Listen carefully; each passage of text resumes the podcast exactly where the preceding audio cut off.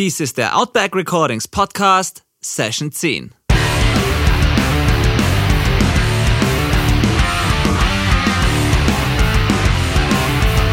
Willkommen zum Outback Recordings Podcast, der Show für die Punkrock- und Hardcore-Community.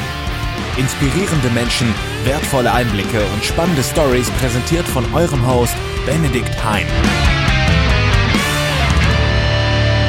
Hi, servus miteinander, herzlich willkommen beim Outback Recordings Podcast. Ich bin Benedikt Hein, wie immer euer Host. Was heute allerdings nicht ist wie immer, ist Folgendes. Die Grippewelle hat meine Gäste lahmgelegt. Ich hatte eigentlich ein paar Folgen Puffer, als ich gestartet bin, weil ich mir gedacht habe, dass sowas passieren kann und ich wollte eigentlich auf Nummer sicher gehen und war 2-3 Folgen im Voraus dran. Jetzt ist es aber so, dass mir vor 3 Wochen die ersten Leute abgesprungen sind. Jetzt letzte Woche wieder, da sprang noch jemand dafür ein. Und jetzt habe ich aber diese Woche wieder 2 verloren. Und mein Puffer ist erschöpft. Das bedeutet für mich, ich muss heute überbrücken. Denn ich werde nicht zulassen, dass der Mittwoch ausfällt hier. Ich habe mich dazu bekannt, das mittwochs zu machen und online zu stellen. Und deswegen ziehe ich es auch durch.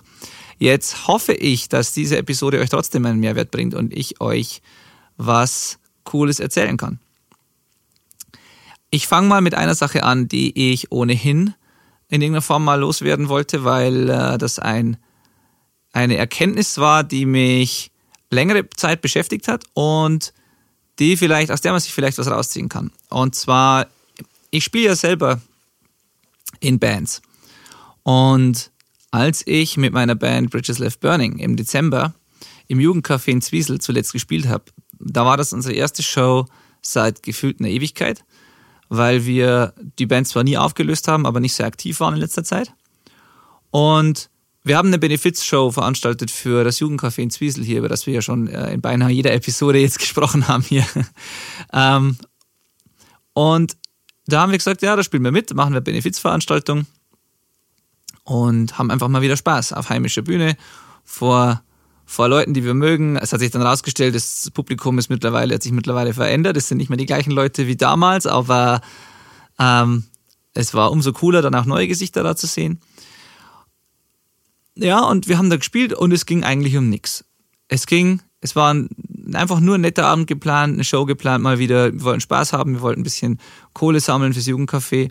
Und bandmäßig ging es einfach mal um nichts. Es war nichts großartig geplant. Wir hatten wenig bis gar nicht geprobt. Wir haben es einfach durchgezogen und gehofft, das wird funktionieren.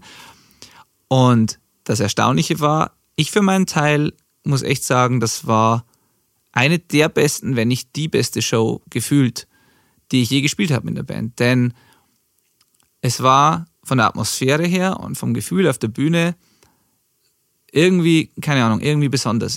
Vielleicht war es genau das, dass wir uns keine Gedanken gemacht haben, dass es um nichts ging, in Anführungszeichen. Und es hatte irgendwie so ganz eine besondere Unbeschwertheit und es hatte fast was Therapeutisches irgendwie. Ich meine, Hardcore und die Musik, die wir machen, ist generell was, wo man irgendwie Emotionen rausschreien kann, wo man alles rauslassen kann, was einen gerade beschäftigt. Da ist viel Energie drin, viel Aggression auch irgendwie drin, was man halt gerade reinsteckt in die Musik. Und ich habe das selten so intensiv gespürt wie an diesem Tag. Das liegt natürlich zum einen an der heimischen Bühne, am Jugendcafé, aber es liegt auch irgendwie an der Tatsache, dass es besonders war, mit meinen Freunden schon nach langer Zeit wieder auf der Bühne zu stehen und einfach nur zu spielen, ohne irgendwas anderes. Es war völlig egal, ob wir Spritkohle kriegen oder bei der Busmiete draufzahlen, ob wir Merch verkaufen, ob Leute Eintritt gezahlt haben oder nicht oder wie viel da sind. Oder es ging einfach um nichts von diesen Dingen. Es ging nur um Spaß haben und eine Show machen, die Energie hat und die das rüberbringt, was wir mit unserer Musik sagen wollen und auch unsere Message auch irgendwie rüberbringen. Und das ist irgendwie selten besser gelungen als da. Und erstaunlicherweise haben wir auch meiner Meinung nach dafür, dass wir nicht geprobt haben eigentlich oder nur kurz vorher einmal, ganz ordentlich gespielt, würde ich fast sagen. Also das war schon mal wesentlich schlechter, selbst in Zeiten, als wir eingespielter waren. Und was ich euch damit sagen will, ist, wenn ihr selber in Bands spielt oder egal welches kreative Unterfangen ihr irgendwie betreibt, Es ist manchmal vielleicht ganz cool, wenn es mal um nichts geht. Wenn man einfach sich zurückbesinnt auf das, warum man es eigentlich macht und alles andere mal komplett vergisst. Es ist vielleicht ganz geil, einfach, ja, nur Bock zu haben drauf. Und unter Umständen wird sogar das Produkt oder die Performance oder was auch immer es ist, was ihr macht, dadurch besser. Was in dem Fall, denke ich, wirklich der Fall war. Also ich habe noch kein Video oder so gesehen, aber es fühlte sich zumindest gut an. Und das ist für mich ehrlich gesagt das Einzige, was mich momentan interessiert dabei. Aber es wird schon ganz cool gewesen sein, denn auch das Feedback im Publikum war phänomenal. Die Energie im Raum, was da zurückkam auch von den Leuten, es war irgendwie magisch, auf jeden Fall. Und interessanterweise hat sich das Ganze für mich nicht ganz genauso, aber ähnlich nochmal zugetragen mit meiner zweiten Band Brightest Day ein paar Wochen später, denn klar, da war es auch die Homeshow im Jugendcafé, aber es war auch so eine Komponente wieder beim Spielen dabei, die sich für mich besonders angefühlt hat, denn am Tag vorher haben wir woanders gespielt und Manu und ich, die beiden Sänger, wir haben komplett unsere Stimmen verloren dabei.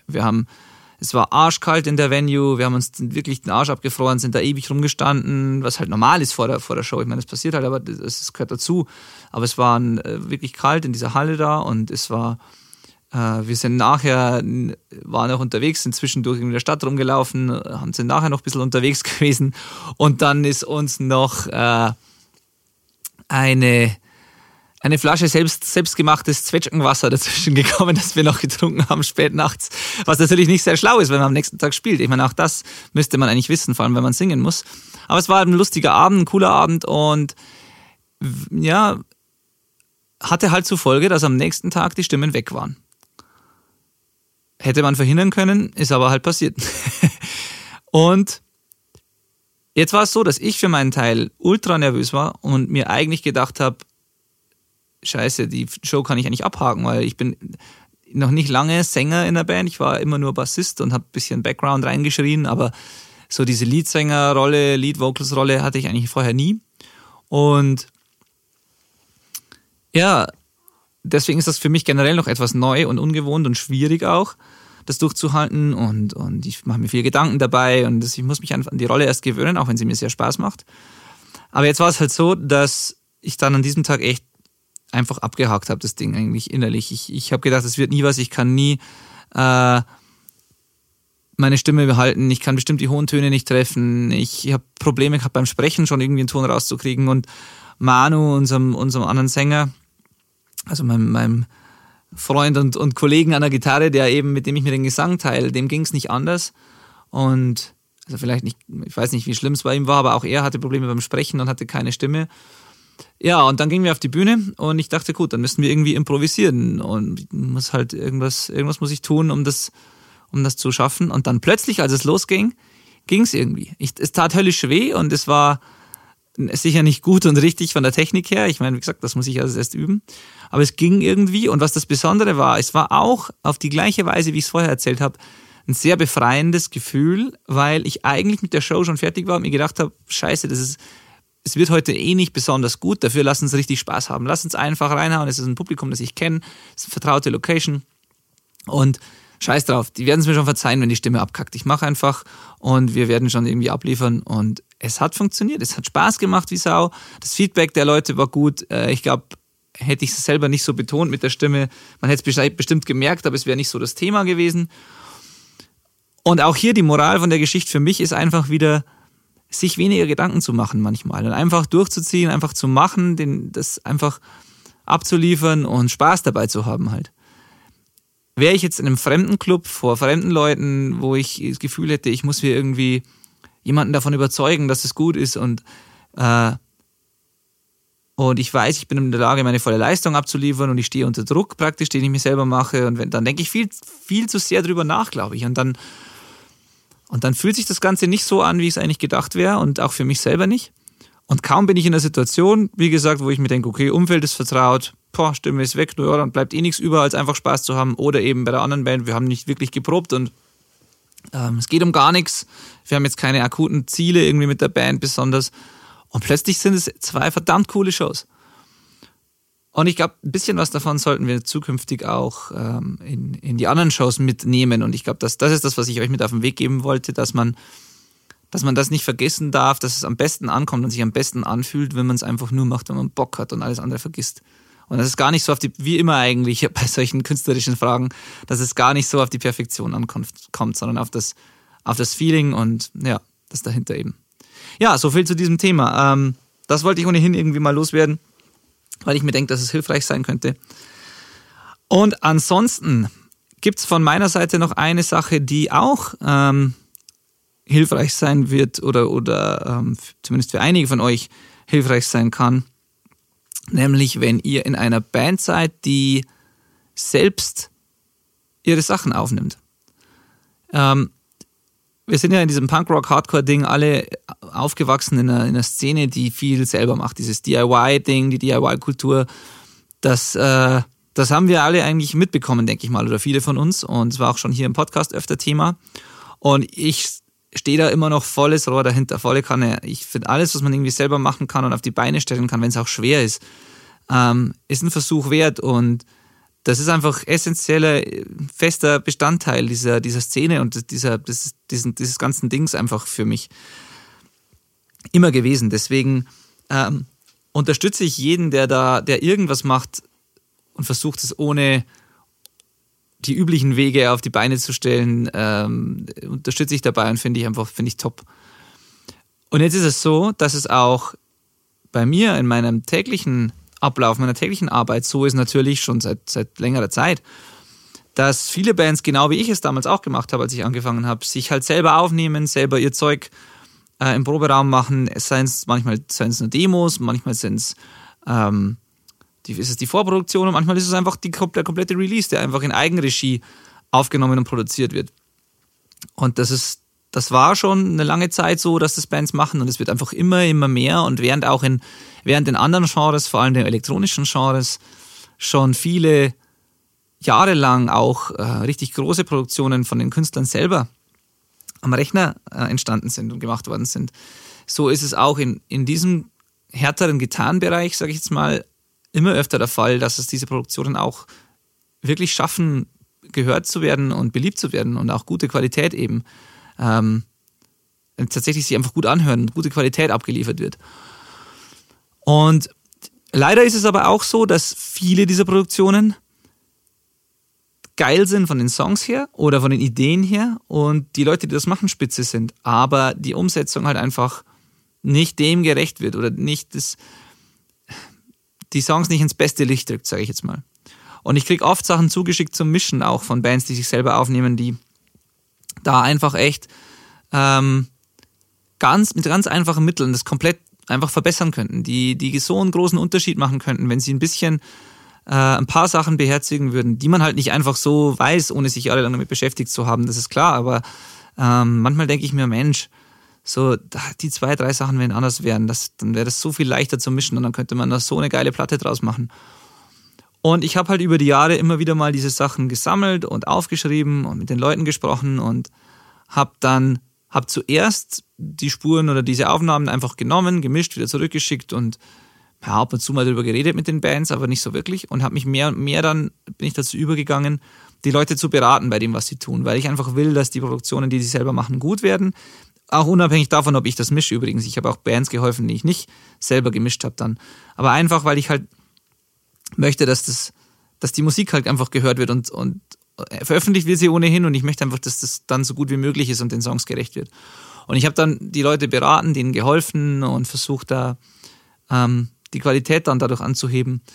Und es ist halt oft gelungen und es ist aber auf der anderen Seite auch sehr zeitaufwendig und nicht wirklich effizient, das bei jedem Einzelnen zu machen. Und darum habe ich all das gesammelt, aufgeschrieben, die Leute befragt und habe jetzt so eine Art Homebase für dieses Thema geschaffen.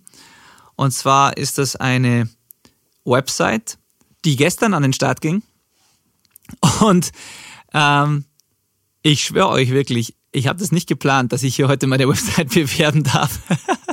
Sondern wirklich, heute Morgen kam noch die letzte Mail rein von meinem Gast, der eigentlich einspringen wollte, damit die Episode heute klappt. Und der musste wegen der Grippewelle für einen Kollegen einspringen und konnte deswegen nicht kommen. Also wirklich, es gab keine Option für diesen Tag heute und deswegen baue ich jetzt dieses Thema hier ein. Aber es macht nichts, denn ich will euch nichts verkaufen, es ist alles kostenlos. Es ist einfach nur Ich nutze jetzt die Gelegenheit, weil ich weiß, dass bei meinen Hörern eben viele Leute in Bands sind und auch viele dieses DIY-Ding durchziehen. Deswegen hilft es euch bestimmt. Und wie gesagt, das ist eine Website, die jetzt als Start mal so 2-3 Sachen, die so für den Start wichtig sind, anbietet und die man sich kostenlos runterladen kann. Das ist ein Guide, der in 10 Schritten dazu für euch durch den ganzen Prozess von der Produktion führt. Das heißt zum einen mal das ist ein ziemlich umfangreicher Guide, das sind ein paar Seiten als PDF, der wirklich vom Feintuning am Arrangement, am Arrangement und am Songwriting bis hin zum Exportieren der Files, sodass man es dann mischen und mastern kann. Also der ganze Prozess, Vorproduktion, Raumakustik, Instrumenten-Setup und so weiter, alles wird dort beschrieben und auch ein bisschen so in Prioritäten so eingeteilt, also was wirklich wichtig ist, worauf man sich konzentrieren soll, was eher unwichtig ist, sodass man auch sich nicht verzettelt und auf die wichtigen Sachen sich fokussiert dabei. Das ist zum einen dieser Guide, den ihr euch dort holen könnt, und es ist ich habe ihn genannt, den Essential Gear Guide, also diesen essentiellen Equipment Guide einfach, der, wenn man sich mit dem Thema erst beschäftigt und nicht weiß, wo man anfangen soll, der einfach so auflistet, was man zum Starten überhaupt braucht, um selbst seine Band aufnehmen zu können, denn auch das werde ich einfach ständig gefragt, wenn Leute sagen, so jetzt wollen wir auch das mal selber angehen, was brauche ich dazu eigentlich, wie gehe ich da vor? Da habe ich diesen Guide geschrieben und dann gibt es ein Cheat Sheet, eine kleine Tabelle für Mikrofonpositionen. Wenn ich also wissen will, wo ich mein Mikrofon hinstelle, schnell und effizient, wenn ich einen bestimmten Sound beim bestimmten Instrument erzielen will, dann hilft ein Blick auf diesen Spickzettel. Diese 3 Sachen gibt es da, dann gibt es einen Blogartikel zum Thema DIs aufnehmen, weil das auch so ein Thema ist, das viele einfach immer beschäftigt und die nicht wissen, wie man das genau umsetzt. Das wissen jetzt nur Musiker oder Gitarristen, was ich damit meine, aber für die ist es vielleicht hilfreich. Dann gibt es 3 Videos, die ich vor einiger Zeit gemacht habe, so DIY-Recording, FAQs, Frequently Asked Questions, die ich beantwortet habe. Und diese Serie werde ich auch wieder aufnehmen jetzt und werde in regelmäßigen Abständen diese Videos wieder reinstellen, nur in besserer Qualität, weil da einfach viele Fragen schon wieder aufgelaufen sind. Und ich werde laufend neuen Content, neue Blogposts und Videos dort euch zur Verfügung stellen. Denn mir ist es echt wichtig, zum einen, es ist einfach, glaube ich, an der Zeit, dass jemand das macht, muss ich ganz ehrlich sagen. Ich glaube da einfach dran, weil ich glaube, dass der selbst aufnehmende Musiker, die selbst aufnehmende Band einfach die Zukunft ist und der Musikindustrie. Und ich glaube, dass es immer mehr werden wird und dass es auch zu Recht so ist. Das ist eine Demokratisierung einfach. Es ist viel einfacher mittlerweile zu starten, an das Equipment zu kommen, um einigermaßen vernünftig aufnehmen zu können, und es ermöglicht vielen Leuten, ihre Musik ihren Hörern zugänglich zu machen, sich selbst die Zeit einzuteilen und letztlich auch das Budget möglichst effizient zu nutzen, denn man kann das Budget, das man für die Platte vorgesehen hat, dann ins Mixing und Mastering zum Beispiel stecken, in den wesentlich komplizierteren Teil und dort halt viel bessere Ergebnisse erzielen, als wenn ein Großteil aufgebraucht dafür ist, dass man sich zur Aufnahme ein Studio mieten musste.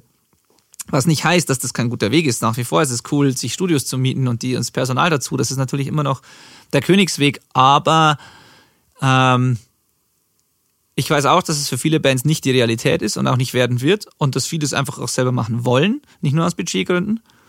Und deswegen unterstütze ich das und finde ich das cool. Und zum anderen ist es natürlich auch so, dass meine Produktionen dadurch an Qualität gewinnen, denn die Leute, die nachher mit mir zusammenarbeiten und das mischen lassen, wenn ich die dadurch vorbereiten kann und denen Material zur Verfügung stellen kann, dann hilft das auch meinen eigenen Produktionen. Und von daher haben da alle was davon. Aber völlig unabhängig davon, ob ich das mische oder nicht, denke ich einfach, dass ich damit echt vielen, vielen Leuten hoffentlich helfen kann, die sich dieses Themas angenommen haben. Und wie gesagt, es ist auch, der Unterschied zu vielen anderen Plattformen ist eben, es ist kein sehr nerdiger, technischer Inhalt, sondern es ist wirklich zugeschnitten auf Musiker, auf Bands, die einfach im Sinn haben, sich selber aufzunehmen oder vielleicht auch ihre Kumpels. Ich habe nicht vor, hier eine professionelle Tontechniker-Ausbildung anzubieten, sondern das richtet sich wirklich an Musiker. Ich meine, klar, dieses DIY-Ding kann dazu führen, dass man seine Leidenschaft dafür entdeckt und das irgendwann dann auch professionell betreibt. So war es bei mir auch. Ich habe nichts anderes am Anfang gemacht. Ich wollte meine eigenen Bands aufnehmen und plötzlich war ich in dem Job drin, ohne das so forciert zu haben, also oder geplant zu haben. Es ist halt passiert. Und das kann natürlich passieren und es ist ein super Einstieg, aber ich habe in dem Fall halt versucht, möglichst sparsam mit den nerdigen technischen Details umzugehen und es so zu machen, dass es schnell verständlich und einfach und schnell umzusetzen ist, dass man eben als Kreativer, der einfach nur Ergebnisse will, der sein Zeug schnell aufnehmen will und Spaß haben will dabei, dass es für den halt funktioniert und dass sich ein Flow ergeben kann und dass man nicht aufgehalten wird von den lästigen technischen Dingen, sage ich jetzt mal. Wer sich natürlich genau für diese technischen Dinge interessiert und da voll in die Tiefe gehen will und eher nerdig unterwegs ist wie ich und tatsächlich beruflich an irgendwelchen Knöpfen drehen will sein ganzes Leben lang, der kann natürlich zu diversen Online-Schulen gehen und sich da bilden oder bilden lassen. Das ist ja heute ohne weiteres möglich und auf sehr hohem Niveau möglich und erfordert halt harte Arbeit und viele Jahre Übung, aber es ist definitiv machbar. Es geht ohne jegliche offizielle Ausbildung definitiv. Man kann das alles von zu Hause aus lernen. Aber bei meinem Projekt hier geht es eben darum, Musikern die Möglichkeit zu geben, sich aufzunehmen, die jetzt nicht diese Ambition haben, professionell für andere als Produzent oder Techniker zu arbeiten. Was nicht heißt, dass man das trotzdem machen kann eben nachher, weil die Information ist ja definitiv gut. Aber wie gesagt, ich glaube, ihr wisst, worum es geht. In der Form habe ich das so noch nicht gesehen, deswegen denke ich mir, wird es wahrscheinlich, hoffentlich einigen Menschen helfen können. Und wenn ihr das genauso seht, freue ich mich. Und ich freue mich auch, wenn ihr in der Band spielt und da zu diesem Thema Fragen habt, dann freue ich mich auch sehr, wenn ihr mir die schickt. Denn erstens kann ich dann darauf eingehen in meinen FAQ-Videos, zweitens kann ich das in Artikeln und so weiter oder E-Mails verwenden und auch anderen zur Verfügung stellen, die dann davon auch profitieren. Und ich freue mich, wenn ich einfach eine Sammlung an Inhalten zusammenbekomme, die möglichst umfangreich ist, um sie den Leuten zur Verfügung zu stellen und ein möglichst komplettes Bild irgendwie abgeben zu können und den Leuten helfen zu können bei der ganzen Sache. Also, lange Rede, kurzer Sinn. Ich freue mich, wenn ihr das auscheckt. Die Seite heißt The Self-Recording Band und ihr findet sie unter theselfrecordingband.com und ja, alles weitere ist hoffentlich dann selbsterklärend. Schaut euch das einfach mal an, ladet euch das Zeug runter und sagt mir Bescheid, wenn ich euch zu diesem Thema in irgendeiner Form helfen kann. Ja, ansonsten habe ich heute leider nicht allzu viel zu sagen. Tatsächlich. Denn ich bin nicht vorbereitet gewesen, aber ich wollte unbedingt diesen Mittwoch beibehalten. Ich hoffe, dass diese kleine Anekdote am Anfang und der Hinweis auf diese Seite euch in irgendeiner Form weiterhelfen. Und ich verspreche euch, in Zukunft an einem größeren Puffer zu arbeiten, dass das nicht nochmal vorkommt. Ich hoffe, ihr nehmt es mir nicht übel. Ich möchte einfach, dass ihr mittwochs eure Folge kriegt und dass ich euch immer, in welcher Form auch immer, was Wertvolles liefern und mitgeben kann. Jo, ich kann euch schon mal einen Ausblick geben auf die nächsten Gäste. Es kommt unter anderem Daniel zu mir von Whitefields und Prison Shank. Der war damals auch bei Even Worse, wird einigen von euch ein Begriff sein. Und er ist der Typ hinter Dude of Death, Arts and Illustration, was ein ziemlich cooles Projekt ist, wo er Artworks zeichnet für Bands und für alle möglichen Sachen. Sein Zeug sieht echt klasse aus und ja, bin ich schon lange großer Fan von und da kann ich kaum warten, euch das vorzustellen. Das wird euch gefallen. Außerdem ist Daniel auch ein sehr cooler Typ und ich freue mich jetzt schon, das Gespräch ist noch nicht aufgezeichnet, aber ich freue mich jetzt schon sehr darauf. Ich bin selber gespannt, wo das hinführt und was er mir erzählen wird. Naja, so viel mal dazu. Meine Liste mit potenziellen Gästen und auch Gästen, die schon zugesagt haben, ist relativ lang, Gott sei Dank. Jetzt muss ich nur sehen, das so schnell wie möglich aufgenommen zu kriegen, damit ich euch auch wöchentlich damit versorgen kann. Aber ich werde euch versprechen, es wird kein Mittwoch ausfallen, wenn nicht irgendwie mich selber irgendwas zur Strecke bringt. Das kann man natürlich nie ausschließen.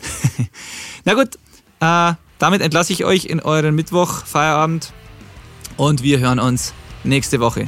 Vielen Dank fürs Zuhören trotzdem, wenn ihr es bis zum Ende ausgehalten habt, mir im Solo-Modus zuzuhören. Respekt und umso mehr besten Dank. Ciao, macht's gut, servus.